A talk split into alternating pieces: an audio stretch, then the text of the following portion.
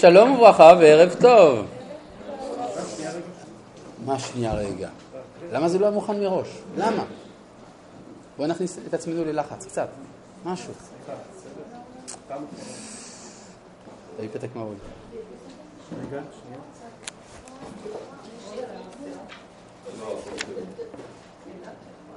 בסדר? טוב.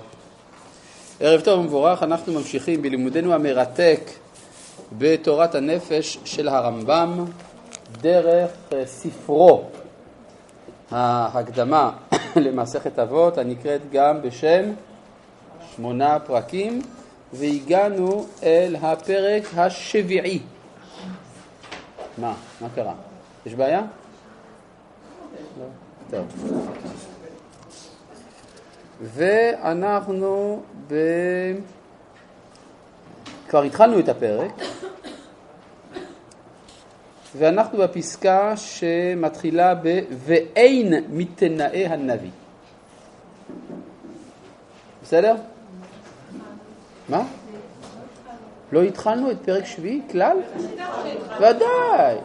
דיברנו על המחיצה, האספקלריה, ספקולריה, המעלות והפחיתויות, מעלות המידות ומעלות השכליות, פחיתויות המידות ופחיתויות השכליות, כל זה דיברנו. אבל בהחלט שלמה צודקת שצריך אולי לעשות איזשהו תקציר של מה שראינו עד עכשיו. מה? איפה שכתוב ואין. למה הכוונה? אם כן למדנו שיש באדם, ואפילו בכלל זה אצל הנביאים, מחיצות. נכון? מחיצות. והשיעור, בשיעור שעבר עסקנו הרבה בערך המחיצה, במעלותיה. ובחסרונותיה. לומר את האמת, הרמב"ם מדגיש בעיקר את החסרונות שהמחיצה מטילה. יחד עם זה, יש גם מעלות למחיצה. דיברנו על זה בהרחבה, נכון? עכשיו, אם כן, מה, אה, מה זה המחיצות האלה? המחיצות בפני מה? המחיצות בפני ההשגה הבהירה, בפני ידיעת האמת האלוהית העליונה. יש כל מיני עיכובים, מחיצות שמבדילות בין האדם לבין דעת בוראו. והמחיצות האלה הן משני מינים, אלה הם פחיתויות שכליות ופחיתויות מידותיות. זוכרים? חסרונות בשכל. אדם שהשכל שלו עם חסרונות, בעברית צחה אומרים דפוק בראש, יש לו מניעה לדעת את השם. כמו כן, אם הקלקול הוא בתחום המוסרי מידותי, גם זה מהווה מניעה מדבקות בשם. אני חושב שזה דברים ברורים. וגם דיברנו על כך שהמחיצות האלה יכולות להימצא גם אצל הנביאים. כלומר, אפילו אצל גדולי בני האדם ישנן מחיצות כאלה, עיכובים בפני ההשגה הבהירה. אוקיי? וגם למדנו שאצל הנביאים אין שום אפשרות שאדם יתנבא אם יש לו מחיצה בתחום השכלי. מה? לא יכול להתנבא אם יש לו מחיצה בתחום השכלי. אבל בהחלט ייתכן שיתנבא אף על פי שיש לו חסרונות במידות. חסרונות באישיות, מה שנקרא. אז אם זה לא חריף מדי, הוא עדיין יכול להיכלל בתחום הנביאים. אז אנחנו בפעם שעברה חילקנו את זה להבדל שבין 100 אחוז ל-95 אחוז על דרך המשל. על מנת להיות נביא, אני מוכרח שלא תהיה לי שום טעות שכלית. אסור שיהיה לי דפקט לוגי. לכן אני מוכרח להיות עם 100% שכל. לעומת זה, במה שנוגע למידות, מותר שיהיו לי קצת חסרונות, מה שנקרא חמישה אחוז חסרונות בדברים לא מהותיים. זאת אומרת, אם מדובר במשהו מאוד מקולקל בנפש, אז זה יעכב לגמרי את הנבואה. הוא יביא דוגמאות. עכשיו, מה שמעניין אותי, כן, קצת התחלנו לדבר על זה. אפשר להסביר שהרמב"ם מושפע כאן, זה אני אומר מראש, זה טעות מה שאני הולך להגיד. אפשר לומר שלפי הרמב"ם יש כאן השפעה של האינטלקטואליזם של הפילוסופיה היוונית. כן, אפשר להגיד את זה. מה? אה? מה הבעיה? לא מסכימה אסתר? אה, לא. חשבתי שאמרת משהו. זה היא. היא לא בסדר, נכון? בסדר גמור. אה, היא בסדר גמור, בסדר. אל תתחילו לריב.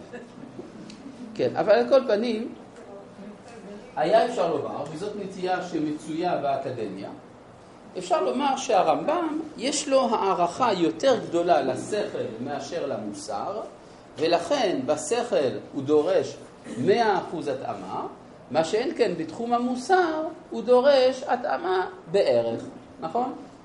יוצא לפי זה שהשכל לפי הרמב"ם הוא חשוב יותר מן המוסר. זאת העמדה המצויה באקדמיה כשבאים לנתח את דברי הרמב"ם. אבל כפי שאתם כבר מבינים, הדברים האלה הם שטויות ומיץ עגבניות, ולכן הם גם נמחקו. אז צריך לברר, אז למה הרמב"ם אמר את זה? אני אגיד לכם למה. אתם מבינים את הבעיה שלי או שאתם צפים? ההסבר הוא פשוט, הרמב"ם מאמין בנבואה. וכאן אנחנו צריכים קצת להסביר מה זו הנבואה. מישהו יש לו הסבר אולי מה זו הנבואה? דיבור עם אלוהים? אז אם ככה, אני מתנבא שלוש פעמים ביום. אה, דיבור של אלוהים עם האדם. אה, זה דבר נדיר. זה לא קרה כבר מזה 2,400 שנה, אבל פעם זה היה מצוי יותר. פעם בני אדם היו מקבלים מסרים, דיבור אלוהי שפונה אל האדם. כן? זה הנבואה. עכשיו, מי זה האדם? מה זה אדם? אדם הוא רק אדם, ורוב ימיו לילות. זאת אומרת, לא באמת, אדם זה משהו עם חסרונות. איך אומרים בלטינית? ארare הומנום אסט. נכון? לטעות זה דבר אנושי. כלומר, הקדוש ברוך הוא ברא את האדם כיצור לא מושלם. עכשיו, אם אנחנו נאמר שכדי להיות נביא צריך להיות מושלם, מה זה מוכיח? שאני לא מאמין בנבואה. כלומר, אם אתה באמת לוקח ברצינות שהקדוש ברוך הוא בחר לדבר עם היצור השפל הזה, עם הג'וק החסר הזה, ובכל זאת הסכים לדבר איתו, אתה מוכרח להניח שהוא לא בא בדרישה של מאת האחוזים בתחום המוסרי. שאם לא כן, לא היה נביא אחד בעולם. מובן? לעומת זה, לגבי השכל, אנחנו כן יכולים לדרוש מן האדם לא לטעות טעויות לוגיות. זה מובן? בהגדרה של נבואה לא צריך להיות אלמנט של עתיד? של ראיית עתיד? אני חוזר על שאלתך. זאב שואל, האם בהגדרה של הנבואה לא צריך להיות אלמנט של ראיית העתיד? זאת השאלה שלך, נכון? תשובה, האם שמעת בדבריי אלמנט של ראיית העתיד? מה זה מוכיח? שלא צריך, שאין אלמנט של ראיית העתיד בהגדרת הנבואה. מה שהיה להוכיח, שהרי אם היה אלמנט כזה, הייתי מזכיר אותו. אולי שכחת. אולי שכחתי. זה נכון, יכול להיות, כי הרי אני אדם, והאדם עשוי לטעות. אבל במקרה הזה לא שכחתי. ההגדרה של הנבואה כהגדת העתידות זאת הגדרה יוונית. אצל היוונים מדברים פרופטוס, פרופט באנגלית, פרופט בצרפתית. הביטויים האלה משמעם מי שאומר מראש מה שיהיה. לפי זה השירות המטאורולוגי הוא נביא, במקרה הזה נביא שקר. כן? המילה נביא אה, מרמזת על משהו שיבוא אולי, נביא אותו. אה, המילה נביא מרמזת על משהו שבא.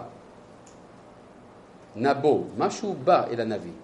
ולא עוד, אלא זה רומז לזה שהוא מדבר, יש לו ניב, ניב שפתיים. זה מה שזה אומר, לא מה שיבוא. עכשיו, יכול להיות שכשהקדוש ברוך הוא מדבר עם הנביא, הוא רוצה לספר לו גם מה יהיה. אבל זה תלוי, לפי מה שבא לו לקדוש ברוך הוא לדבר עם הנביא. לפעמים הוא רוצה להגיד לו, תשמע, יש לי בדיחה טובה לספר לך. לפעמים הוא רוצה לספר לו מה שיהיה. אז אה, אני חזרתי המידות. בלעם לא היה חסר לו חמישה אחוז. בלעם, כן. היה נביא. בלעם היה נביא, זה נכון. זה לא חמישה אחוז מה שהיה חסר לו. את אומרת, לא היה חסר לו חמישה אחוז, היה חסר לו 95 אחוז. כן. לפי סיפורי השחיתויות הנוראות שחז"ל מספרים עליו, נכון? אז איך הרמב"ם מסתדר עם זה שכדי להיות נביא צריך להיות לפחות מתוקן ב-95 אחוז? את מסתפקת בחמישה אחוז בלבד, שבעה אני לא. אחוז. אני... בסדר, אבל זה הקושייה, נכון? האמת היא שדברי חז"ל אלה עומדים בקושייה מול דברי חז"ל עצמם, שאמרו שאין הנבואה יכולה לחול על מי שלא מוסרי, לפי איך שהרמב"ם הסביר לנו את המקורות. נכון? חכם גיבור ועשיר. אלא, אני אגיד לך שתי תשובות, אחת חינוכית והשנייה לא. נתחיל עם החינוכית. התשובה החינוכית היא תשובת הרמב"ם בעצמו במורה נבוכים, שהוא אומר שבלעם בשעת כשרותו נביא היה. זאת אומרת שבלעם היה אדם עם ups and downs. כשהוא היה ב-up אז הוא היה נביא, כשהיה ב-down לא היה. זו דעת הרמב"ם במורה נבוכים. בסדר? עד כאן התשובה החינוכית. מה? כן, זאת תשובה חינוכית ויפה מאוד. אבל חז"ל אומרים שהוא מטמא את עצמו לפני נבואה. חז"ל אומרים שהמטמא את עצמו לפני נבואה. אז זה סותר את הרמב"ם, מה שאתה אומר. אהה, אז יש לך תשובה לא חינוכית. התשובה הלא חינוכית, להגיד אותה או לא? אולי זה לא... לא, זה לא... כן, כן, כן. לא, אולי נוותר על זה. כן? אבל זה יקלקל אתכם. לא נורא, מקולקלים כבר. מקולקלים. תל אביב. מה זה קשור?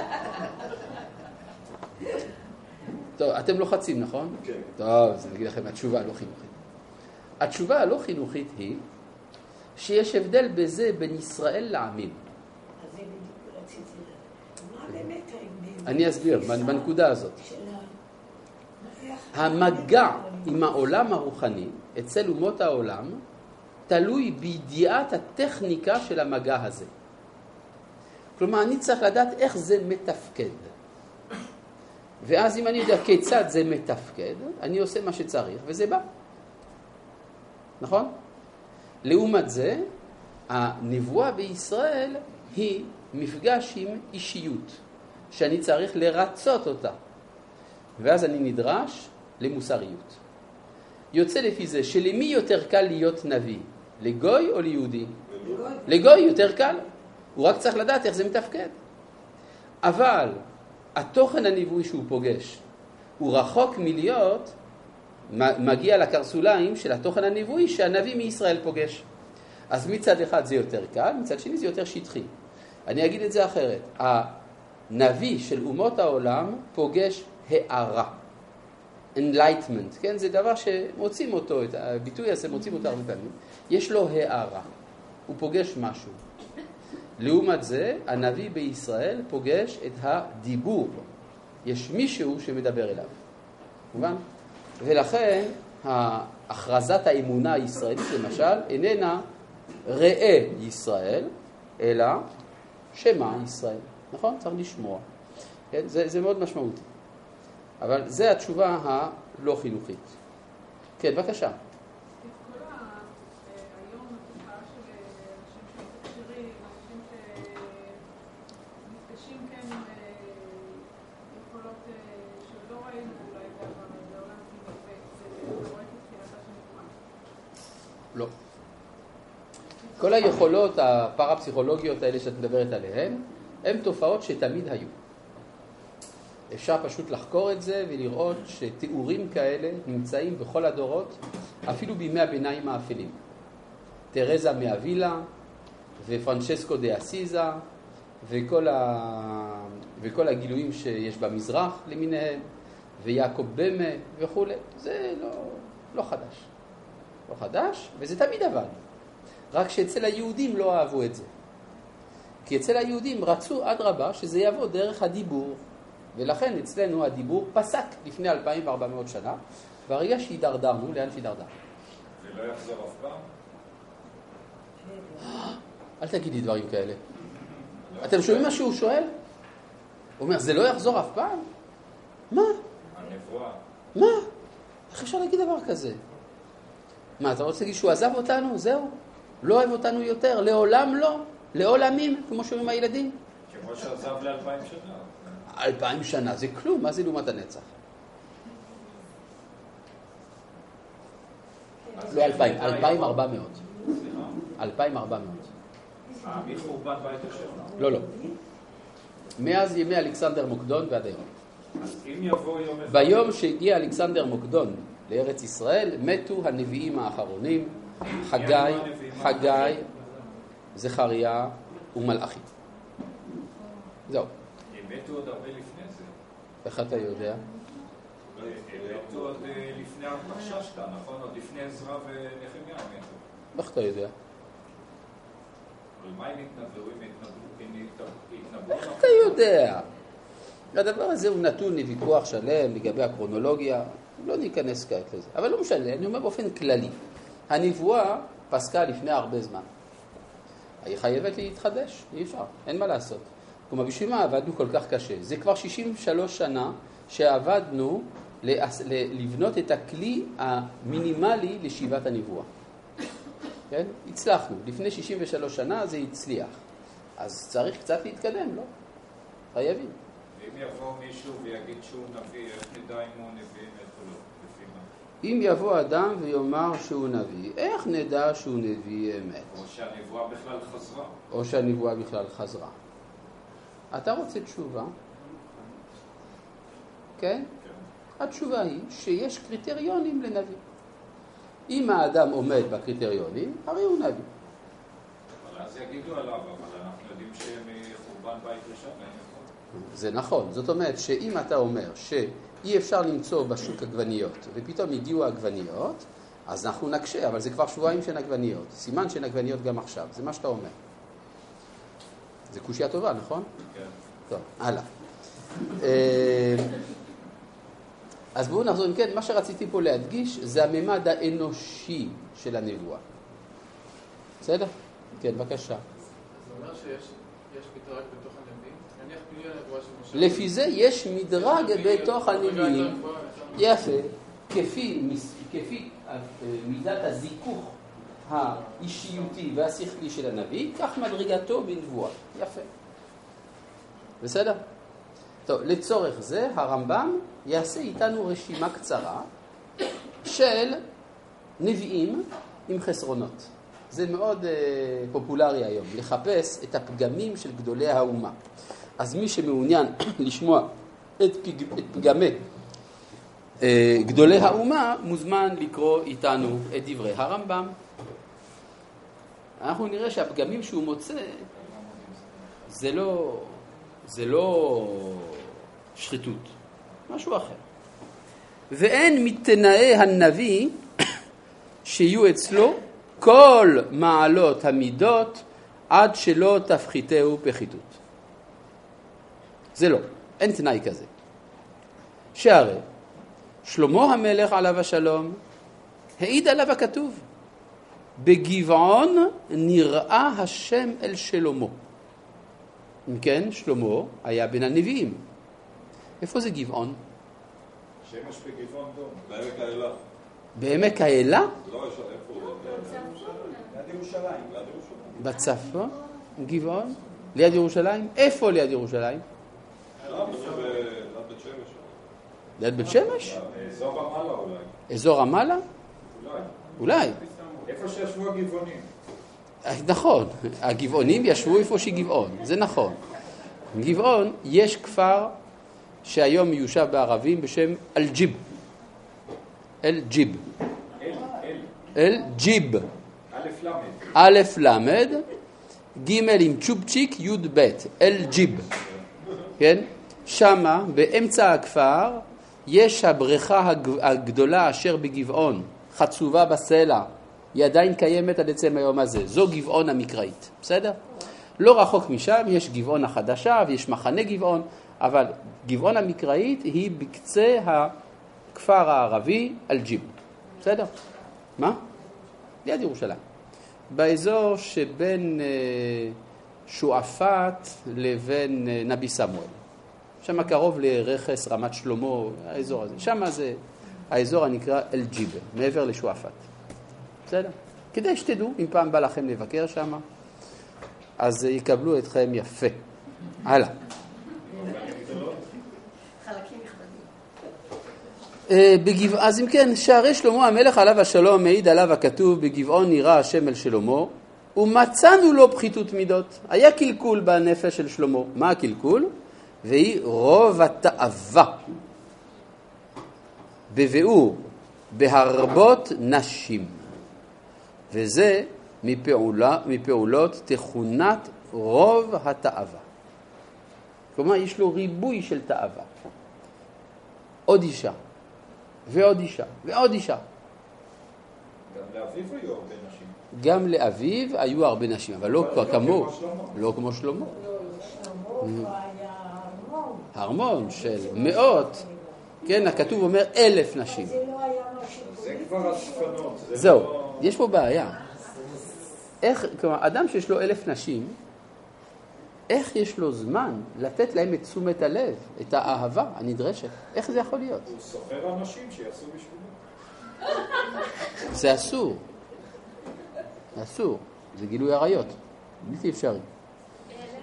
מה? איך יכול להיות? אלף נשים.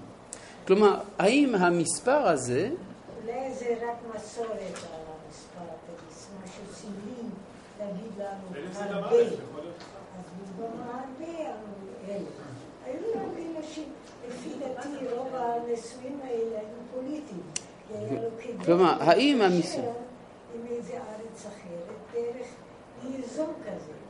האם המספר הזה יכול לטעום את אופיו של בעל תאווה קיצוני? ודאי שלא, כי גם עם כל התאווה שבעולם, אלף נשים זה יותר מדי. אלא אם כן הוא אכזר, והוא לא מפסיק להתייחס אל ה... אז זה, אז זה לא תאווה. אם ככה זה לא תאווה. לא, הוא- בשביל התאווה שלו, תאמין לי שמאה נשים גם היה מספיק. כן, אבל הוא רוצה כל הזמן חידושים. אלף? איך אפשר אלף? אלא עצם המספר, ההגזמה שיש במספר הזה, זה מורה על כך שיש כוונה אחרת, כוונה נוספת. לא אמרנו שלא הייתה תאווה, יש, אבל כמו שאת אומרת, בצדק. היו, היו סיבות פנימיות, זה שיש נישואים פוליטיים זה ברור גם, אבל איך אפשר לגמד את הכל רק לזה גם כן? כי גם פוליטיקה לא דורשת אלף נשים. כן? אפילו הנרי השמיני זה לא הגיע אצלו לכאלה כמויות. היה פה בתל אביב, אלא? זיכרונו לברכה, שהוא טוען שהוא היה אלף נשים. אלא, כנראה שאצל שלמה הייתה כוונה מטאפיזית גם כן. הרי שלמה, כידוע לכם, נמשך בשמן המשחה, בשמן המשחה, נכון? איך קוראים לאדם שמשכו אותו בשמן המשחה? משיח. חוץ מזה, המקצוע של שלמה היה מלך, מלך. וחוץ מזה הוא היה הבן של מי? דיוויד. דוד. אז הוא מלך המשיח בן דוד. כלומר, אין לך אישיות יותר מתאימה ממנו להיקרא מלך המשיח. למלך המשיח, כידוע, יש תפקיד אוניברסלי. הוא רוצה לאחד את כל האנושות כולה דרך הארמון שלו. הארמון וההרמון שלו. כלומר, הוא כאישיות. כלומר, הוא האישיות, הרי בזמנו של שלמה, זאת הייתה התקופה היחידה בהיסטוריה שבה לא היו מלחמות. זאת אומרת, יש פה איזו השתקפות של העולם המושלם, ימות המשיח ממש.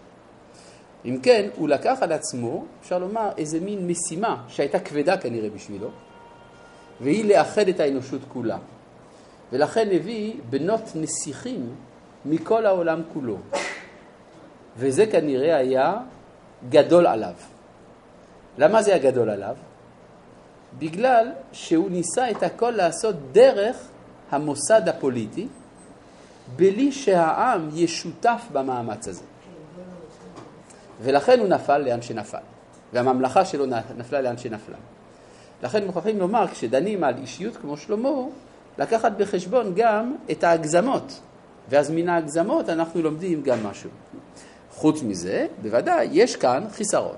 חיסרון של ריבוי תאווה. ואמר מבואר, אני קורא כאן ברמב"ם. מה העניין עם הסוסים? הסוסים. היה לך פעם סוס? אה, לא.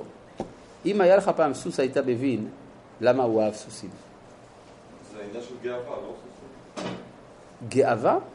אולי אתה מתכוון לגאווה? גאווה. אה, גאווה, זה לא אותו דבר. כן, אה, יכול להיות. קודם כל, סוסים זה כוח צבאי, זה היה חלק ברור, מה- ברור, ברור. ברור. ואמר מבואר, זה פסוק בנחמיה, הלא על אלה חטא שלמה. מה זה על אלה חטא שלמה? על מה זה נאמר שמה? ריבוי אנשים. על ריבוי, על הנשים המואביות והעמוניות והאשדודיות וכולי. אז האמת היא שיש פה קצת חידוש מה שעושה הרמב"ם, כי היה אפשר להגיד שהחטא של שלמה זה בגלל שהן היו נוכריות. אבל לפי דעת הרמב"ם הוא גייר את כולן. אז אי אפשר להגיד שהוא חטא בגיותן, אלא מצד מה החטא? מצד ריבוי התאווה. האם זה חטא להיות עם ריבוי תאווה? זה לא חטא, זה לא עבירה נאמר, אבל חיסרון בוודאי שיש כאן. מובן? זה, יש מחקרים שזה יכול להיות גנטי, הדברים האלה. אז מה? זה לא אשמתו אפילו. לא אמרתי שזו אשמתו, אני רק אמרתי שזה חיסרון. אני לא זוכרת, איך קוראים את המלכה? איך קוראים לה? אליזבת.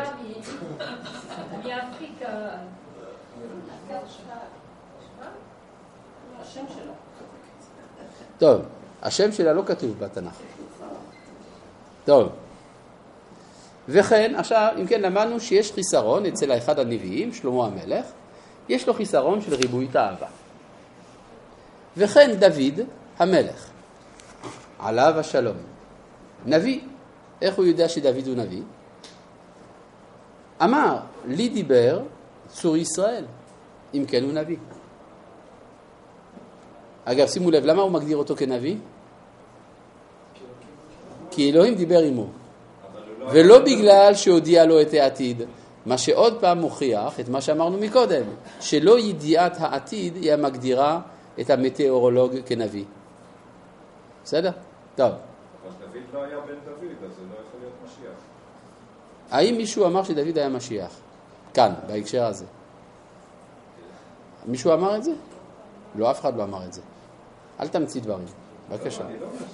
אה, בסדר, אוקיי. אז הוא נביא, דוד עליו השלום נביא, אמר, לי דיבר צור ישראל, ומצאנו אותו בעל אכזריות. הוא היה אכזרי.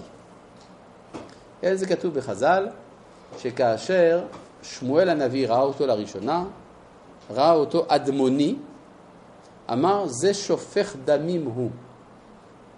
ואז הוא הסתכל עם יפה עיניים. מה זה עיניים? זה עיני העדה, החכמים. שרק מדעת חכמים, מדעת סנהדרין, הוא הורג. כלומר, הוא הורג מכוח החכמים. זאת אומרת, אז אם ככה, זה בסדר שהוא הורג מדעת הסנהדרין. אבל הוא הרג גם אה, להנאתו. מתי הרג להנאתו? כשהוא מצא את מיכל, הוא- אמרו לו להביא 100 עלות פלישתים, הוא הביא 200. נו, אז מה הבעיה? הוא הרג ל- סתם ככה, לספר. אבל זה טוב מאוד שהוא הרג את הפלישתים. אבל לא ביקשו ממנו. לא ביקשו, אבל הוא עשה עבודה טובה. זאת אומרת, סך הכל הם אויבי ישראל, לכן הוא הלך להרוג 200 פלישתים במקום 100, מה הבעיה בזה? אבל הם בני אדם. הם אויבים, אז מה, כל אויב צריך להרוג? כן?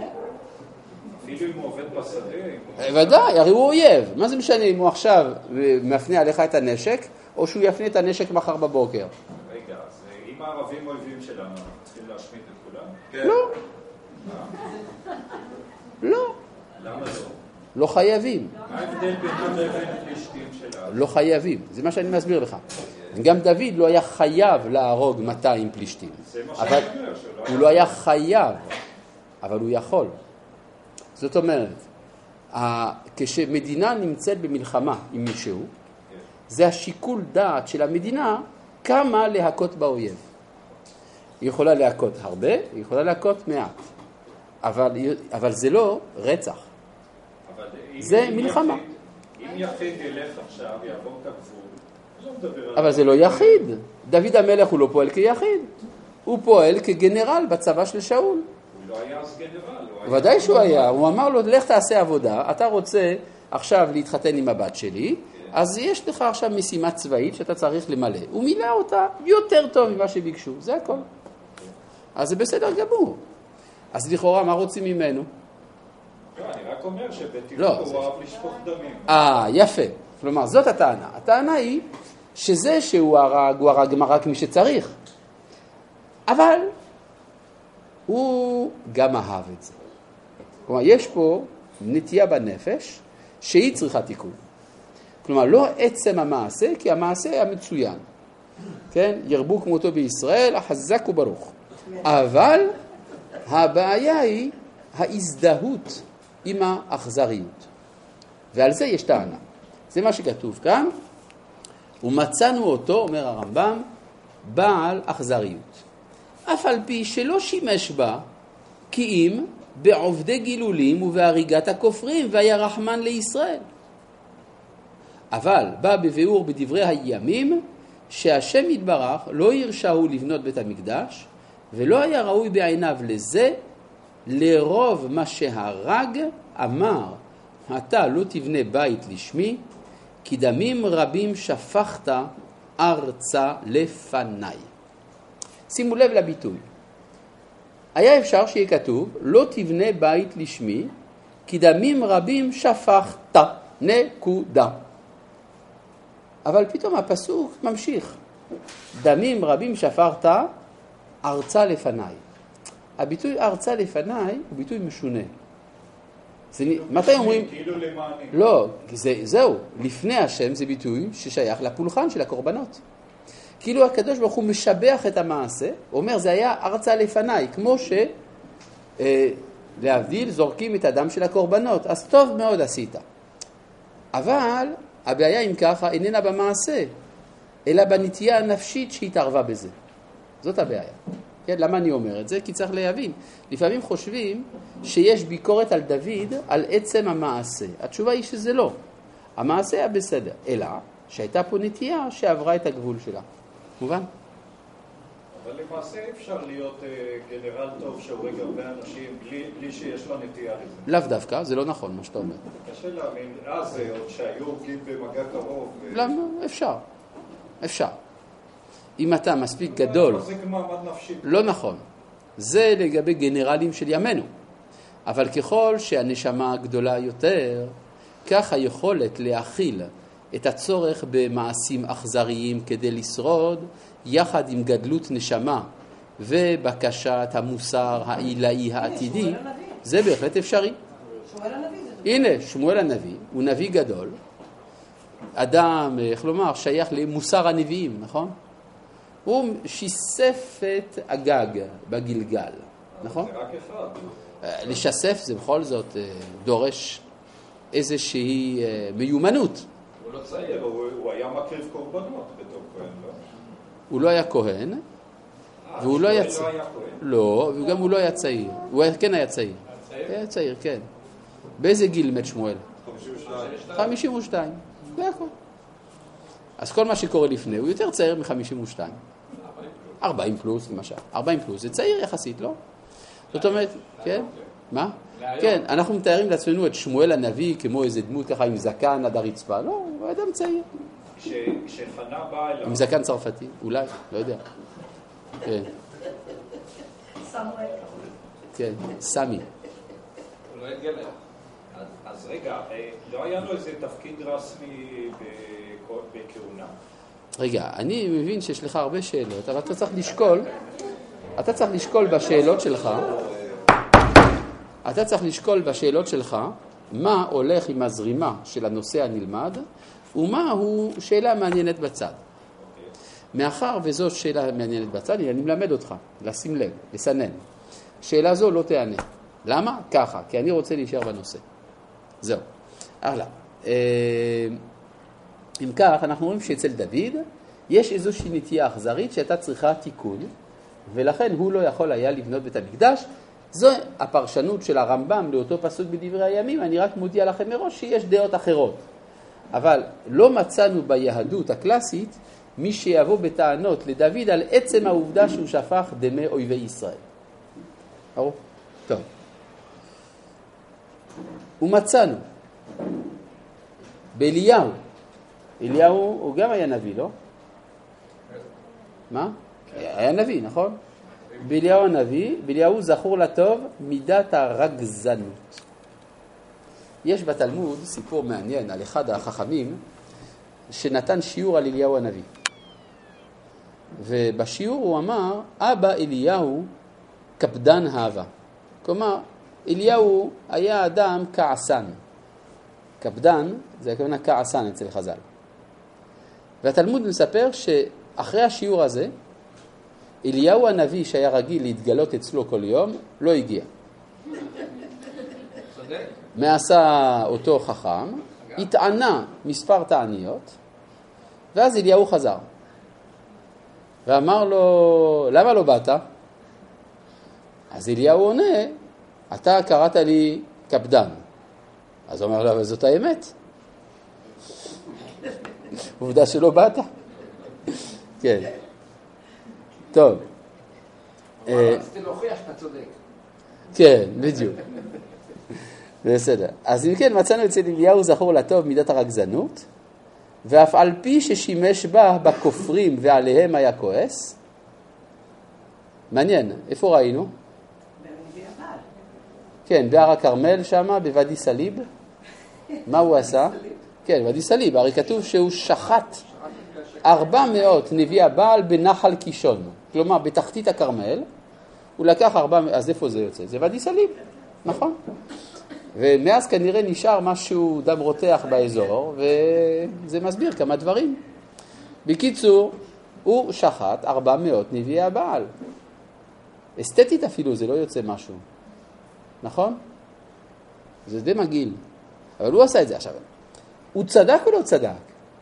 זאת הייתה הזדמנות לטהר את הממלכה מעבודת הבעל. אחרי כל הנס שהוא עשה שמה שהוריד את האש מן השמיים, זאת הייתה הזדמנות. אז, אז למה הקדוש ברוך הוא לא מרוצה? אגב, מעניין, מה קורה מיד אחרי שהוא שוחט את 400 נביאי הבעל? לא. הוא הולך מבסוט עד הגג לעיירה יזרעאל, שהיא ארמון הקיץ, זה ארמון החורף של מלכי ישראל.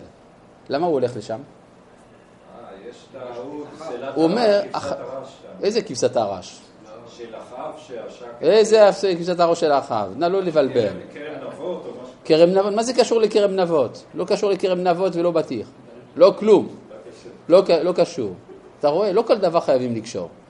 בקיצור, אה, אליהו, אחרי שהוא הוריד אש מן השמיים, אתם מבינים, המאורע בכל זאת מרשים מאוד, נכון? יורד אש מן השמיים, שורף את הקורבן שלו, נביאי הבעל לא מצליחים, אליהו אומר תפסו את נביאי הבעל, ואז תופסים את נביאי הבעל, ואליהו מוריד אותם לנחל קישון ושוחט ארבע מאות. תשמע, זה האדם הזה, הוא מהפכן. מה, מה הוא צריך לעשות עכשיו? ללכת אל עיר הבירה. הבירה בחורף הייתה יזרעאל. הוא הולך משוכנע שכל מערכות המדינה ישמעו לו. נכון? מה, הוא, מה, מה קורה לו כשהוא מגיע לישראל? הוא רואה את המלכה בחלום. איזו מלכה? איזבל, נכון? אז זה השם של המלכה, אבל של מלכת ישראל, כן? הוא רואה את איזבל, מלכת ישראל, אומרת לו, אתה רק תלית 400 נביאי הבעל, מחר בבוקר אתה כמוהם. זאת אומרת, אני הורגת אותך. איך היא, איך היא יכולה לתת פקודה כזאת בכלל? היא מלכה? אבל מה זה היא מלכה? אם כל המדינה עכשיו נגד עבודת הבעל, ברור שאף אחד לא ישמע למלכה. אבל אם היא מסוגלת להגיד את זה, זה סימן שמערכות המשטרה, הצבא, השלטון, כולם איתה, ונגד אליהו. כמו... זאת אומרת שהמעשה של אליהו היה כישלון. זה לא הצליח. ואז אליהו, מרוב אכזבה, עוזב את ממלכת ישראל ומתחיל ללכת דרומה לכיוון ממלכת יהודה. יהודה. מגיע לבאר שבע אשר ליהודה. הלך רחוק, אה, הלך רחוק, מהקר... מיזרעאל שב... שבאזור אה, בית חולים העמק, באזור, מגיע עד באר שבע, בלי כביש לא 6. נעצר בבית לחם, למשל, או בחברון. זאת שאלה מעניינת, אבל תזכור מה שאמרתי לך על השאלות הצדדיות שראוי לסננם לעומת השאלות שתורמות לזרימה של הנלמד בשיעור. בסדר? אבל במידה ותפריע הרבה, אני אשתמש בך בתור גימיק אה, פדגוגי, לא כדאי לך. עכשיו, אה, אם כך, הוא מגיע, אל תיפגע ממנו. מה? וואלה, תשמע, זה, זה משחק מילים אדיר, אדיר, לא חשבתי עליו. טוב, על כל פנים, הוא מגיע לבאר שבע אשר ליהודה, והוא ממשיך עוד דרומה. אליהו.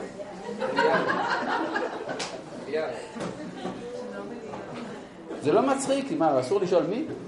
טוב, אם מגיע, הוא מגיע מדרום לבאר שבע ונרדם תחת רותם אחד. יש עץ הנקרא רותם, ואז הוא מתעורר, מישהו ככה נוגע בו, מלאך, אומר לו, תאכל, יש לך הרבה מה ללכת. הוא מוצא עוגת רצפים, אוכל את העוגה, והולך מכוח האכילה ההיא 40 יום ו-40 לילה. כלומר, הוא ממשיך עוד יותר דרומה לתוך המדבר, 40 יום של הליכה ו-40 לילה, והוא מגיע אל הר האלוהים חורבה. כלומר, הוא חוזר אל הר סיני בעצם. נמאס לו. כלומר, הוא אומר, אני ניסיתי הכל, עשיתי כל מה שצריך כדי להחזיר את העם בתשובה, וזה מה שאני חוטף, הולך להתלונן אצל הבוס. ברור? עכשיו, מה כתוב לגבי הדבר הזה?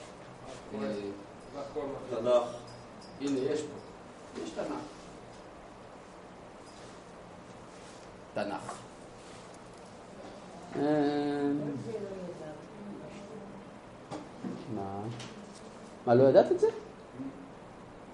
רגע, את הדאו דה ג'ין קראת? כן, אז תנ"ך לא יותר שווה לקרוא? כן. איפה זה? איפה זה?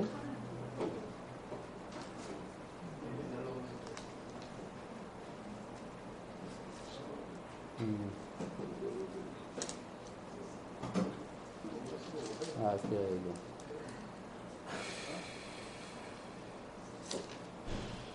רגע. רגע, רגע.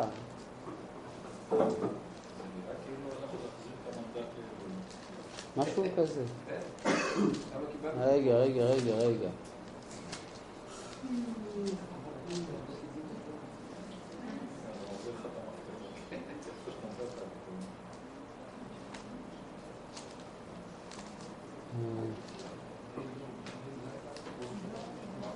הנה.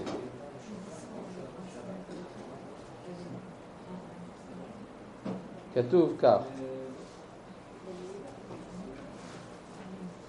אה,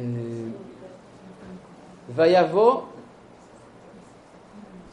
ויקום ויאכל וישתה וילך בכוח האכילה ההיא ארבעים יום וארבעים לילה עד הר האלוהים חורב. ויבוא שם אל המערה. מה זה המערה? כאילו מערה ידועה. מה? ידועה. מה זה המערה הידועה? זה מה שאני שואל. אותה מערה שבה משה הייתה לו ההתגלות של 13 מידות של רחמים, השם השם אל רחום וחנון, אה, זה הבית. זה. כן? בא- באותה מערה, אז מה עושה אליהו? הוא אומר, אלא, אני רוצה לראות עוד פעם את המערה הזאת. הוא נכנס לתוך המערה. וילן שם. הלך לישון. אחרי 40 יום, אדם עייף. זה מזכיר לכם משהו הסיפור הזה של 40 יום ו-40 לילה? כן, פשוט. הוא עושה את הכיוון ההפוך, כן? 40 יום ו-40 לילה לקבל את התורה, אליהו עושה 40 ו-40 לילה בחזרה. להחזיר את התורה. זה, זה נכשל הסיפור שלך, כן?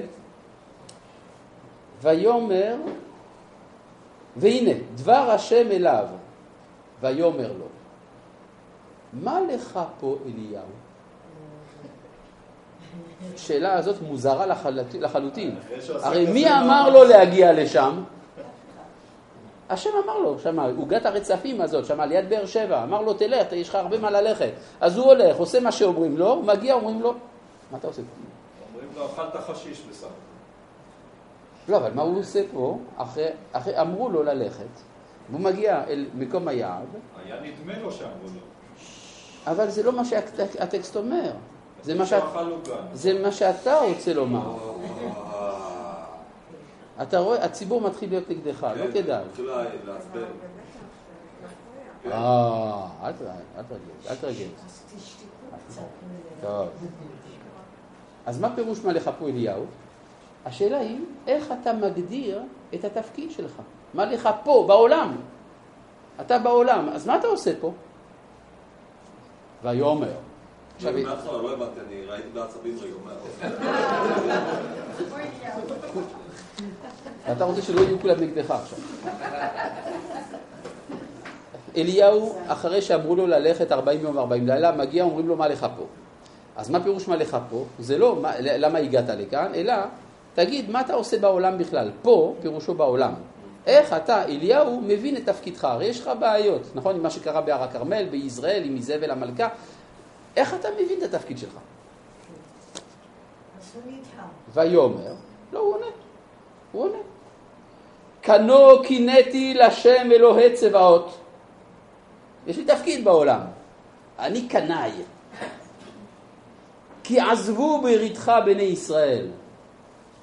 את מזבחותיך הרסו, ואת נביאיך הרגו בחרב. ויוותר אני לבדי, ויבקשו את נפשי לקחתה. כל הטענות שבעולם יש לו. טענות טובות אגב.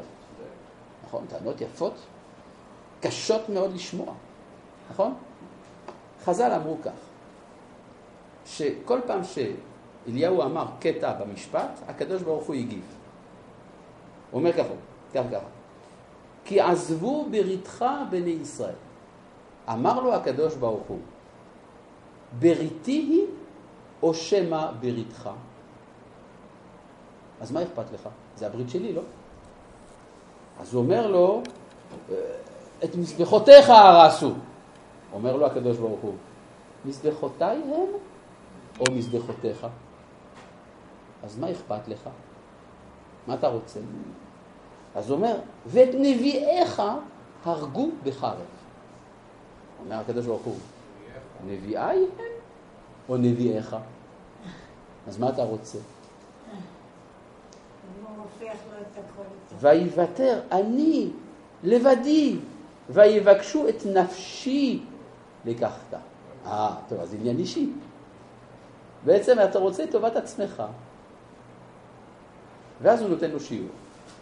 ויאמר, צא, ועמדת בהר לפני השם. כלומר, צא מהמערה. והנה, השם עובר, ורוח גדולה, וחזק, מפרק הרים ומשבר סלעים לפני השם. לא ברוח השם. לא ברוח. ואחר הרוח רעש. לא ברעש השם. ואחר הרעש אש. לא באש השם. כל. ואחר האש כל דממה האלוהים. זאת אומרת, מה הוא מסביר לו? אתה רוצה לתקן את העולם? מה אתה עושה רוח? מה אתה עושה רעש? מה אתה עושה אש? מספיק קול דממה דקה.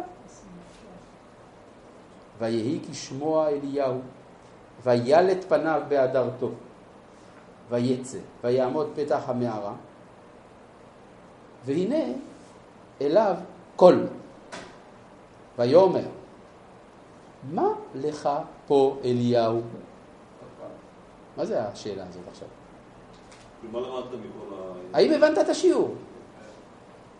ויאמר, כנו קינאתי אל השם אלוהי צבאות, כי עזבו בריתך בני ישראל את מזבחותיך הרסו ואת נביאיך הרגו בחרב, ויוותר אני לבדי ויבקשו את נפשי לקחת. מה זה אומר? לא. לא הבין. ויאמר השם אליו, לך, שוב לדרכך, מדברה דמשק, ובאת, ומשכת את חזאל למלך על ארם, ואת יהוא בן נמשי תמשך למלך על ישראל, ואת אלישע בן שפט מאבל מחולה תמשך לנביא תחתיך. פוטר. עכשיו יש לך תפקיד פה לא... בסדר? פוטר. עכשיו, זה, זה מאוד מעניין. עכשיו אתם מבינים, הסיפור הזה של אליהו שעולה בסערה השמיימה, סוסי אש וכולי. מה זה בעצם? זה פיטורין. כלומר, הוא הולך בחזרה. אז למה כל הזמן... אה, אז אז מה שבעצם הרמב"ם אומר שהוא נכשל בתפקיד שלו בגלל בגלל הכעס? כן, בואו נראה. הנה, עכשיו. אני חוזר לרמב"ם. ומצאנו באליהו זכור לטוב מידת הרגזנות, ואף על פי ששימש בה בכופרים ועליהם היה כועס. אבל אמרו חכמים, שהשם יתברך לקחו, ואמר לו, שאינו ראוי למשול בבני אדם ולהיות להם לכהן, מי שיש לו קנאה כמו שיש לו, כי ימיתם. כלומר, מה אמר לו הקדוש ברוך הוא? אתה תהרוג הרבה אנשים, אנשים שצריך להרוג אגב. אבל אולי יש לך דרך יותר טובה. תגרום להם שלא יצטרכו להמית אותם, תחזיר אותם בתשובה מקלקוליהם. למה להרוג כל כך הרבה? כל- זה נכון, כשאתה הורג את נביאי הבעל, באמת הם חייבים מיתה. אבל לא ככה עובדים. אבל בכל זאת קיבל פרס, אה? איזה פרס הוא קיבל? הוא עלה עם הגוף שלו לשמיים, כאילו... אז מה? אדרבה. זה אומר שהוא לא מתאים לעולם הזה. עכשיו, עכשיו. מעניין, מעניין שבמדרשים כתוב שבברית מילה הרי מביאים את אליהו הנביא, נכון? יש כיסא של אליהו הנביא. זה על הטענה עם הברית. אבל למה מביאים אותו? זה עונש, עונש לאליהו. אומר, אתה אמרת, עזבו בריתך, אתה רואה שהם עושים ברית מילה. אז כל ה- כל הסיפורים האלה סביב אליהו הנביא, עכשיו, מה שמעניין, עכשיו, זה, זה אומר דבר מאוד חשוב. התלמוד אומר, לא התלמוד, המדרשים אומרים, סליחה, שבמוצאי שבתות אליהו הנביא יושב וכותב, יש לו ספר מיוחד, והוא כותב את זכויותיהם של ישראל. יש לו עבודה כזאת. כל מוצאי שבת, מקליד, יש ספר שלם שאליהו כותב, זכויותיהם של ישראל. אז מה זה אומר? זה לא סתם תיקון, זה אומר שיש אישיות שהיא אישיות מוחלטת. כשהאישיות המוחלטת איננה במקום, היא מזיקה. צריך לקחת אותו אל המקום של המוחלט, ושם מתגלה מוחלט אחר, שזה זכויותיהם של ישראל. בסדר? אז לכן הוא שם. עד כאן מובן? זה נקרא אליהו הנביא אחרי ביסומו, זה הביטוי במדרשים. הוא התבשם. אז הוא התבשם, אז הוא, הוא כזה נעים. זה טוב אליהו הנביא, נחמד אליהו אז הנביא. את מי- מי- את מי יחזירו באחרית הימים את המוחלט? מה? עכשיו מדברים, הנה אנוכי מביא את... אה, אבל אליהו הנביא, אחרי כל כך אלפי שנים, הוא למד איך עובדים. והשיב לב אבות על בנים, ולב בנים על אבותם, הוא עכשיו נחמד, הוא עוזר לכולם, לקיים. כן. מה? הוא מבוסם, הוא מבשם. לכן הוא מביא בשורות טובות, וכולי, ישועות ונחמות.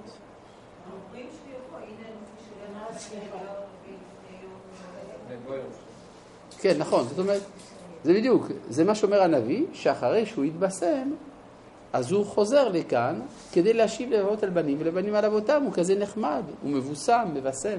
נדמה לי ששמעתי פעם את ההסבר הזה. מה זה הזכויות שהוא כותב? הזכויות?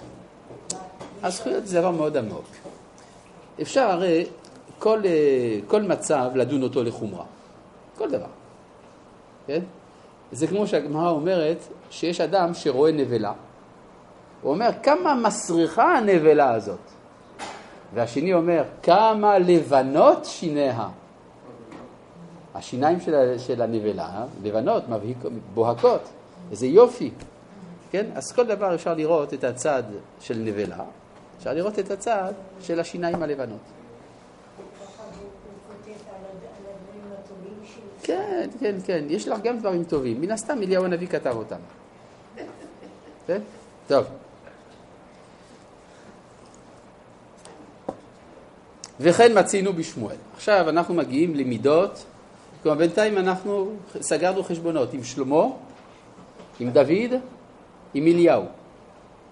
כן? שלמה ריבוי התאווה, דוד האכזריות ואליהו הרגזנות. רגזנות, שהוא מתרגז. רגזנות. וכן, מצינו בשמואל, שפחד משאול. לפחד זאת מידה רעה. מאוד מעניין מה שאומר הרמב"ם, כי בספרות הרבנית לא תמיד מוצאים את זה, שלפחד זו מידה רעה. ושהגבורה היא מידה טובה. אצל הרמב"ם הוא מדגיש את זה במספר מקומות, והוא אפילו מכניס את זה ברשימת מידות שאריסטו לא כתב. כלומר, בין המידות השונות שאריסטו דיבר עליהן, המידות הטובות, הרמב"ם במכוון מכניס את הגבורה. עכשיו מעניין, אה, מה הפחד של אה, שמואל משאול? איפה זה היה? זה היה, שאול הרג את כל נביאי נוב ואת כל העיר הוא השמיד. הוא לא הרג את נביאי נוב. את אחימלך ואת כל משפחתו. הם לא היו נביאים, אה, כהנים. כהנים, אה, זה משהו אחר. שאול הרג את כהני נוב, ולא רק את הכהנים, את כל העיר הוא הרג. את כל העיר, שכולם היו כהנים. אז הוא היה די אכזרי. הוא היה אכזרי. אבל איפה מצאנו ששמואל פחד משאול? זאת הייתה השאלה. השאלה היא, איפה מצאנו ששמואל פחד משאול? בסדר? אז מה אתה אמרת? שהוא הלך מה? לא נכון, הוא לא הלך למשוך את דוד. אז זה כדי למשוח, לא כדי למשוך. למשוח. למשוח, משהו אחר. זה למשוח, לא למשוך.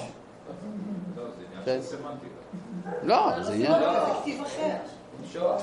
לא, אם פתח. ודאי, ודאי. לא. אין שום חטא. אין שום חטא בזה. זה דווקא מצווה. עכשיו.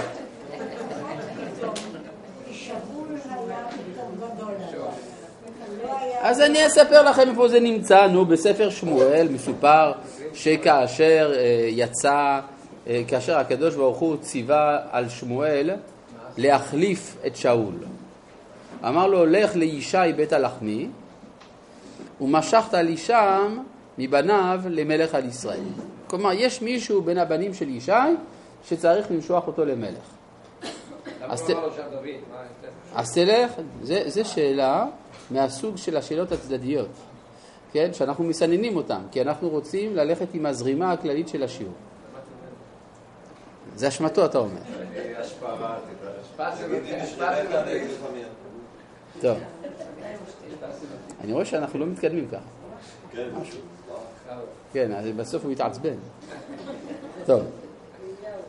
בקיצור, שמואל מקבל נבואה שמצווה עליו ללכת לישי בית הלחמי למשוח מבניו למלך על ישראל במקום שאול. ואז שמואל עונה בנבואה, איך אלך? ושמע שאול והרגני. זאת אומרת, שמואל הנביא, מגדולי הנביאים, מתיירא שמא שאול יהרוג אותו. אז הרמב"ם רואה בזה חיסרון בנפש של שמואל, זה מאוד מעניין. ביטחון בהשם. אז זהו, לכאורה, מה עם ביטחון בהשם? אבל מצד שני יש לנו כלל שאין התורה סומכת דבריה על נס. ובאמת, הקדוש ברוך הוא מתייחס לטענת שמואל ואומר לו, תיקח איתך כבשה ותבוא, תגיד שעשית זבח משפחה בעיר וכולי וכולי. בסדר? אם השם מצווה עליו, כן. אז זאת אומרת שהקדוש ברוך הוא כן מקבל את הטענה של שמואל. הרמב"ם, שיש לו, אה, זאת אומרת, קריאה חודרת, מבין שזה שהקדוש ברוך הוא נתן לו עצה לקחת כבשה, זה בגלל שהוא כבר מפחד, אבל היה ראוי שלא יפחד. כן? כלומר, כשאתה בא לעשות משהו גדול, אל תפחד מאף אחד. זה לא קל, כי מדובר על חמת מלך, והמלך בוודאי יראה במעשה של שמואל מרידה במלכות. ולכאורה מבחינתו של שאול זה יהיה מוצדק להרוג את שמואל. זה טובת המדינה. ואף על פי כן, הרמב"ם אומר, יש כאן פחד שלא במקומו. אבל אם הוא עושה את זה בשליחות השם של טובת המדינה, ללכת נגד הקדוש ברוך הוא. מה? מבחינת שאול. שאול יש בעיה. מבחינת- שמואל אומר שהשם שלח אותו לשאול. מה מה שאול יכול להגיד? לא, אבל לשאול, צריך להבין ששאול יש לו גם בעיה נפשית, כן, כידוע. אז זה גם יכול... אה, קצת לעשות. אבל מה... כן, מה הוא השתגע. הוא השתגע. הוא השתגע, הוא היה... אה, שרה ממנו רוח אדוני ונכנסה בו רוח הרע. אבל מה. הבעיה נגיד עם יעקב? אה, אני- לא מבינה את העניין הזה. אם יש נגיד מידת הזהירות, כן. לא פחד קיצוני, הרי ברור, י- נגיד יעקב ועשו. זה הדוגמה הבאה. אני יודעת. ההיסטוריה יותר ארוכה, אז מה הבעייתיות כאן? מה זה? מבחינת הרמב"ם. זה לא משהו חד פעמי. יעקב ועשו, יריבות. זה הגיוני גם שהוא ישאל, נו, שיהיה לו חשש מסוים. אז מה- איפה הבעיה? אנחנו נלמד. מה הבעיה ביעקב, נכון? לא, זה לא כי... ביטחון בהשם, נו באמת, ביטחון בהשם. אז, אז אל תשים ברקסים, ביטחון בהשם, אל תמלא דלק. יש לך נסיעה לאילת, אל תמלא דלק, ביטחון בהשם. מה? פה יש לי אלטרנטיבה, פה אין לי אלטרנטיבה. יש מלחמה. אלטרנטיבה. נכון. זה דוגמה טובה. יכול להיות עוד הסבר. חנה, האימא של שמואל עוד הייתה בחיים עוד? אינני יודע, ואז מה? היו חס על אימא שלו, שלא תהיה שתות. אה, זה לא שיקולים. אז מה? לא, זה לא נכון. לא, לא היה בן יחיד. לא היה בן יחיד. וביעקב, הנה דוגמה נוספת, זה כתוב. וביעקב שפחד מפגישת עשיו. גם זה בעיה. עכשיו פה נשאלת השאלה, מה הבעיה של הפחד של יעקב מפני עשיו? בעיה עם זה, שיש לו בעיה עם זה. יש לך בעיה עם זה שיש לו בעיה עם זה. אני לא מבין, שלמי יש בעיה עם זה? ליעקב? לרמב"ם. כלומר, אתה אומר זה בסדר לפחד. לא, לא אמרתי שזה בסדר. אבל פה בספציפי. במקרה הזה אתה מבין את יעקב. כן. נכון. אז לכאורה, מה יש לו פחד? למה- יש פה ביקורת, נכון? רש"י יודע את זה. מה אומר רש"י? לא. אז מה, זה עוד יותר טוב. אז סיבה טובה, למה הרמב"ם אומר ש... השפיע ואז אין לו מספיק זכויות להינצל. אז, אז אם ככה, אז למה הרמב"ם אומר שהוא לא בסדר, שהוא מפחד? זה רק מחזק את השאלה. הרמב"ם בעצמו פחד והוא המיר את דתו, הוא היה מוסלמי. הרמב"ם, האם הוא פחד, האם הרמב"ם פחד ומשום כך המיר את דתו ונהיה מוסלמי? התשובה היא לא. לא. לא מה? לא. מה לא? אני אגיד לכם מה לא, אבל תנו לי לדבר. הוא התנהג כמוסלמי, זה נכון, לא בגלל שהוא פחד, אלא בגלל שזאת ההלכה. שעל מנת להציל את נפשו, הוא צריך היה להתחפש למוסלמי. זאת הלכה. אם ההלכה הייתה, אם ההלכה הייתה שהרמב"ם צריך להיהרג ולא להתאסלם, אז הוא היה נהרג, לא הייתה לו בעיה עם זה. אבל כיוון שההלכה היא, לפי דעת הרמב"ם, שעל אסלאם לא צריך למסור את הנפש, אלא רק על נצרות צריך למסור את הנפש, את הנפש, לכן הרמב"ם נהג לפי ההלכה, לפי דעתו. בסדר? ואין יהודים שמסרו את נפשם ולא להתאסלם? יכול להיות, אבל הרמב"ם לא חושב כך להלכה. בסדר. עכשיו אני רוצה, אני לא אמרתי שהרמב"ם הוא הדעה היחידה, יש עוד דעות אחרות בהלכה. מה? אגב, זה לא סתם היה האסלאם, זה היה אסלאם מאוד אה, קיצוני, של המו- המווחדון, מה שנקרא אלמוחדים. כן, זה היו חתיכת האנשים האלה, התלמידים של אבן תומארט, שהיה תלמידו של אלגזלי, עשה הרבה רעש שם. טוב, לא משנה, לענייננו.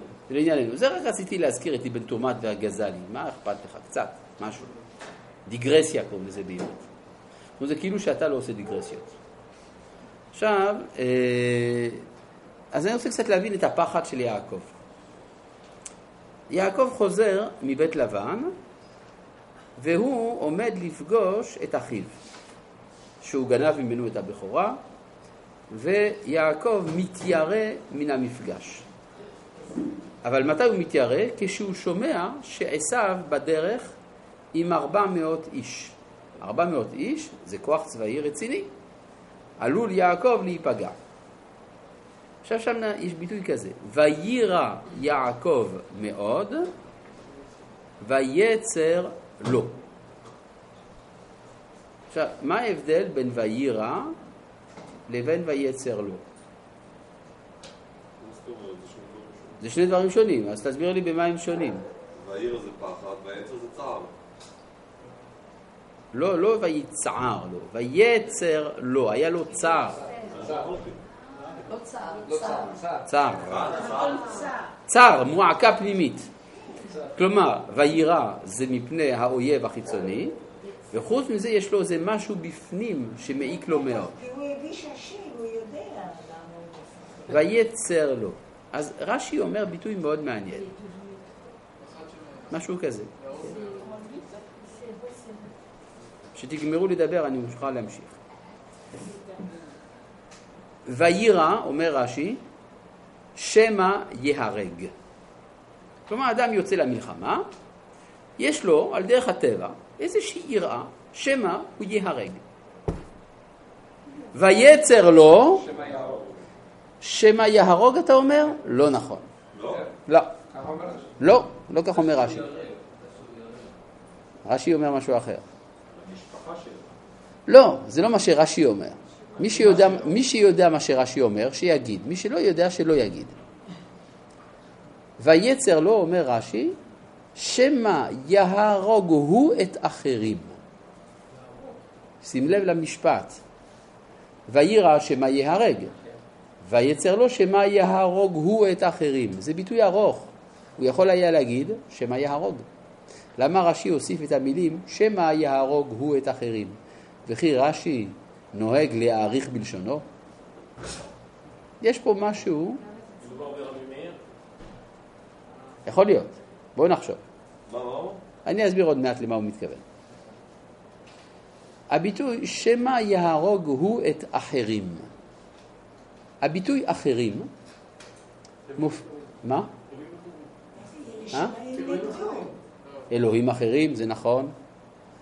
זה ביטוי אה, מעניין במשנה. במשנה הרבה פעמים אומרים את שם החכם שאומר את הדברים. רבי יהודה אומר, רבי יצחק אומר, רבי אליעזר אומר. ולפעמים כתוב, אחרים אומרים כך וכך. לא כתוב שמה השם, כתוב אחרים אומרים. אומר התלמוד, כל מקום שבו כתוב אחרים אומרים, זה רבי מאיר. אה, וואי וואי. עכשיו. מה? רק זה עמוק. זה עמוק, חכה. יוצא שיעקב פחד להרוג את רבי מאיר. שיצא מנרון קיסר. הרי רבי מאיר הוא לא סתם בן אדם, הוא הנכד, לפי התלמוד, של הקיסר נירון, זה ששרף את רומא. ונירון קיסר הוא לפי הגמרא צאצא של עשיו. ואז יוצא שאם יעקב הורג את עשיו, הוא הורג גם את רבי מאיר. והוא לא רוצה להרוג את רבי מאיר. תגידו, אתם מאמינים למה שאני אומר? כן. מה? אני לא מאמין לזה. זאת אומרת, איך יכול להיות שרבי, ש, שיעקב חושב על רבי מאיר שעוד לא נולד בכלל, ואתה לא יודע אם הוא ייוולד? מה זה הסיפור הזה שהוא מפחד להרוג את רבי מאיר? יש דוגמה לזה היה צריך לחשוב על עמלק. יפה. כלומר, הוא לא מתכוון לרבי מאיר ההיסטורי, אלא הוא רואה בעשיו יסוד, של, יסוד ערכי, יסוד של קודש, שאנחנו יודעים שהוא בא לידי ביטוי בבוא... שאנחנו יודעים שהוא בא לידי ביטוי בבוא הזמן בנשמה של רבי מאיר. זה הכוונה. וזה מה שאמרת, אלוהים אחרים, יש צד אחר לאלוהות, בסדרה אחרה. ולכן רבי יעקב אבינו, כשהוא רואה שיש בתוך עשיו עולם ערכי שלם, הוא לא רוצה להרוג את האויב בגלל הצדדים החיוביים שיש בזולת. למרות שכעת זה אויב, אבל הוא אומר, רגע, רגע, אבל יש שמה ערכים. ערכים אפילו, יותר מזה, שנמצאים אצל האויב ולא נמצאים אצלי. ולכן, אם אני משמיד את האויב, אני משמיד את הערכים האלה מן העולם. אז אולי זה לא צודק לצאת למלחמה הזאת. זאת אומרת, ועכשיו, זה יותר כואב לו מאשר שהוא בעצמו ייהרג. כי המלחמה של יעקב היא מלחמה ערכית, לכן הוא אומר, ויירא שמא ייהרג, עוד יותר צר לו, זה, בעיה, זה כבר מועקה מוסרית, שמא יהרוגו את האחרים. כלומר, אם העומד ממול הוא האינדיאני הרע, כן? כמו במערבונים הישנים. במערבונים הישנים הכל בסדר. הבוקרים הם טובים, האינדיאנים הם רעים, מצוין, העולם ברור. יום אחד אתה מגלה שהבוקרים הם לא כל כך צדיקים, ואתה מגלה שיש אצל האינדיאנים ערכים, ואתה שואל את עצמך אם אפשר לצאת למלחמה הזאת בכלל. ברור? כמו כן, בספרי ההיסטוריה שנכתבו בשנות החמישים פה במדינת ישראל, זה מדהים לראות, אני קראתי את הספרים האלה, זה ממש נופת צופים. יש הישראלים הטובים הסוציאליסטים, הפרולטרים, ויש הערבים הפשיסטים, וכך כתוב שם, כן? הכוחות הערביים הפשיסטים, הדמונים האלה, כן? אז העולם היה ברור, יש הטובים ויש הרעים. ואחר כך, אחרי הזמן, מגלים שיש אצל האויב גם כן עולם של ערכים. ולפעמים זה יותר טוב מאשר אצלנו. אה, אז אולי זה לא בסדר, המלחמה. יש פה חולשה בתחושה של הלגיטימיות של המלחמה. על זה אומר הרמב"ם שזה הפגם של יעקב, שפחד מפגישת עשיו. עכשיו אני רוצה להבין, למה זה פגם? לכאורה הטענה היא נכונה. יש אצל האויב ניצוצות של קדושה, אם נשתמש בטרמינולוגיה של המקובלים. מה אתה רוצה? קודם כל הוא לא נביא טוב היה יעקב, כי הוא לא ראה שמעשיו יצא עמלק. אם היה הורג את עשיו, אז לא היה עמלק. עכשיו, הוא לא ראה הלאה, הוא לא ראה שבגלל נרון קיסר יהיה מרד בית שני, ובגללו ייהרס בית שני. זאת אומרת, הוא פספס פה פעמיים בגדול, אם לא יותר. ואם כולנו יצאו הגרמנים, אז הוא פספס פעם שלישית. יפה. כלומר, אתה אומר דבר מאוד מעניין. אתה אומר, צריך לעשות חשבון של רוב ומיעוט.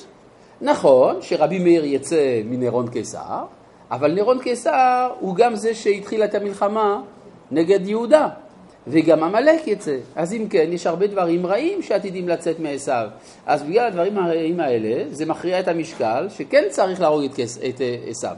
אבל אם זה נכון מה שאני אומר, נתאר לעצמנו שעשיו היה תוקף את יעקב, ויעקב היה צריך להרוג את עשיו. מה היה קורה עם רבי מאיר באמת? זו הייתה בעיה של הקדוש ברוך הוא, שהוא יביא את זה ממקום אחר. יפה. זאת אומרת, אתה צריך לעשות חשבון לא של מי צדיק ומי רשע, אלא מי אויב ומי לא אויב. כדאית בקוד האתי של בצה"ל זה לא, בקוד האתי של צה"ל זה לא כתוב, אבל זה צריך להיות כתוב. כן, מה אתה אומר?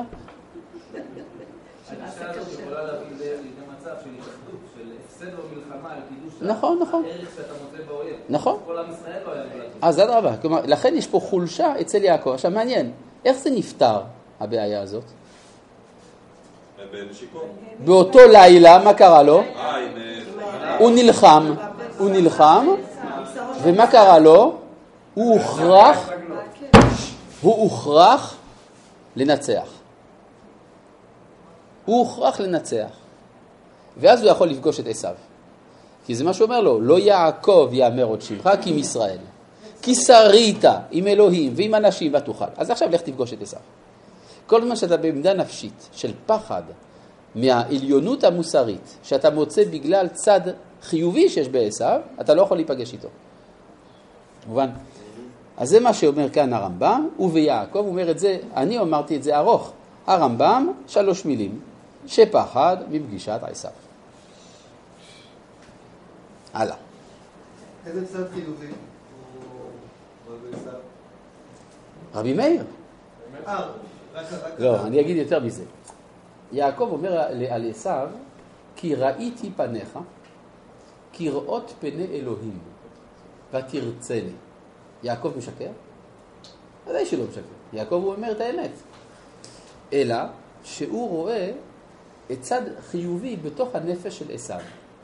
מה שבא לידי ביטוי אחר כך בתרבות ההלניסטית והמשפט הרומי, ועוד הרבה דברים, כן? כלומר, בני עשיו, עם כל זה שהם רוצחים, הם לקחו אחריות על העולם. אתה יכול לקרוא למשל, במחזות של שייקספיר. שייקספיר היה ביטוי, הייתי אומר, מובהק לאדומיות. יש לו מחזה הנקרא יוליוס קיסר. מכירים? יוליוס קיסר, מת שייקספיר, ויליאם שייקספיר, כן. שלא היה קיים, אבל הוא היה בן דוד של ויליאם שייקספיר שכן היה קיים. כן, אה, ויליאם שייקספיר במחזה שלו, אה, יוליוס קיסר, מתאר את המלחמות, את רציחתו של קיסר וכולי, ויש תיאור שמה של המלחמות שמתרחשות אחרי מותו של קיסר. וזה מסתיים בהריגתו של... קיסר. לא, לא, לא, של ברוטוס. אה, ברוטוס, כן, כן, גם אתה. ברוטוס כן. נאום יוצא מן הכלל. נכון. אז בסוף, בסוף המחזה, קראתי את זה בעצם. נ- אפשר לדבר? בסוף המחזה נהרג ברוטוס. ומה אומר עליו אנטוניו? אנטוניוס? אנטוניוס, סליחה? אומר, לא, אנט, אנטוניוס. אומר עליו, האיש הזה היה אדם. וככה מסתיים המחזה. כלומר, מה, מה, מה, מה בעצם שייקספיר רצה לומר? נכון, כולם רוצחים שם, הורגים על ימין ועל שמאל. אבל הם לקחו אחריות על האדם. אז זה מה שאומר יעקב לעשו, ראיתי פניך כראות פני אלוהים. יש פה משהו. כאילו- כאילו רואה בו משהו אליטיסטי. יש משהו גדול שם, משהו אלוהי, הוא רואה שם, בתוך החיים. אז זה מלכות הרשע, מבחינתם של, שמבחינתה של המסורת היהודית, רומא זה הרשע המוחלט. אבל זה רשע שבונה את העולם. ברור? שלקח על עצמו את האחריות לציוויליזציה. מה?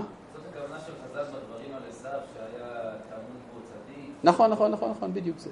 ולכן הוא בנה גשרים, מרחצאות וכו'. זה מתחיל מהפסוק הזה, לראות פני אלוהים. נכון. יעיינה כבודו בדברי רבי צדוק הכהן מלובלין בספרו פרי צדיק על הפסוק הזה. בסדר? מי התגייר? אתה אמרת שרבי מאיר, רבי מאיר, כן.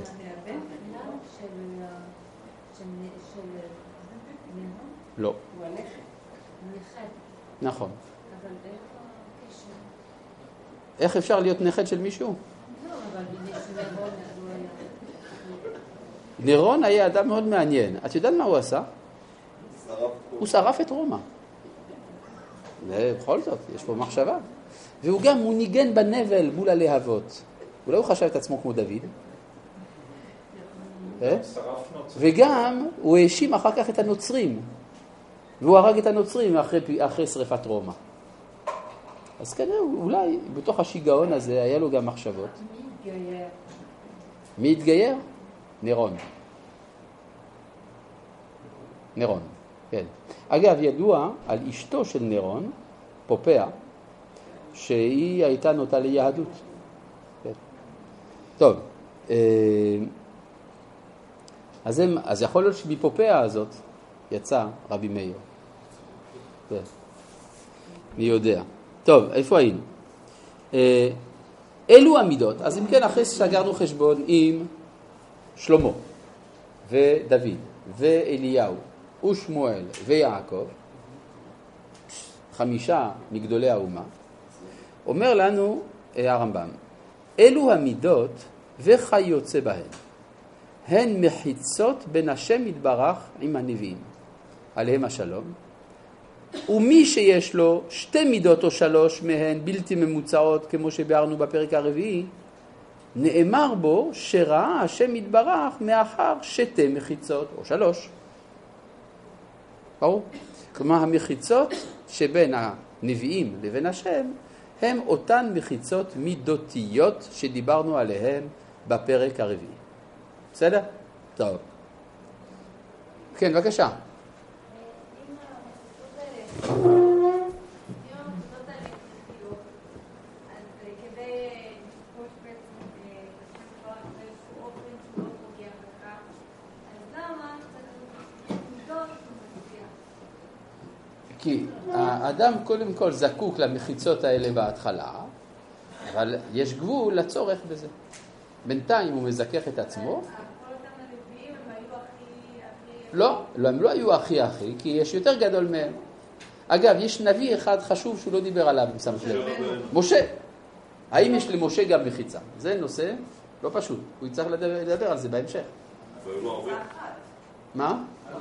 אני עוד לא יודע, אתם יודעים דברים שאני לא, לא יודע. אה, דיברנו כבר על זה. דיברנו על זה כבר? על משה רבנו. דיברנו על משה? אה, בנושא המים. אה, חטא ממריבה, הרגזנות. בסדר. אבל לא אבל זה דבר חד פעמי בחיים שלו. השאלה האם היה לו באופן קבוע איזושהי מחיצה, בזה נצטרך לעסוק בהמשך. אתה צודק, באמת דיברנו על זה. כלומר, מחיצות זה משהו? אני לא יודע, אנחנו? כשנגיע לדיון על על משה. אה, כן, כנראה שזאת הייתה מידה קבועה בנפש. כלומר, שלמה תמיד היה בעל תאווה, או רוב הזמן בעל תאווה. ויעקב כנראה הייתה לו נטייה קבועה לפחד הזה. לא, אבל אבל, אה, אם עושים תיקון המידות לפי הרב... האם יש תיקון המידות? זה משהו אבל אחר. גם משה היה כועס כל הזמן. משה היה כועס כל הזמן? לא. אה. היה עושה כאילו. כאילו כועס. אני זוכר פעם אחת, שמעתי איזה תלמיד חכם אומר לביתו הקטנה, כלשון הזה, אני מאוד כועס עלייך ששפכת את הדייסה. בדיוק בטון הזה. והילדה התחילה לבכות, זה קרע את הלב. כן? ואני בטוח שאותו אדם שאמר את זה, לא כעס אפילו אטום אחד. בסדר? טוב. טוב, אז אנחנו נראה אחר כך עוד אה, העמקה של הדבר הזה, אבל הגיע הזמן של המבזק, ולכן נעצור בזאת. שלום.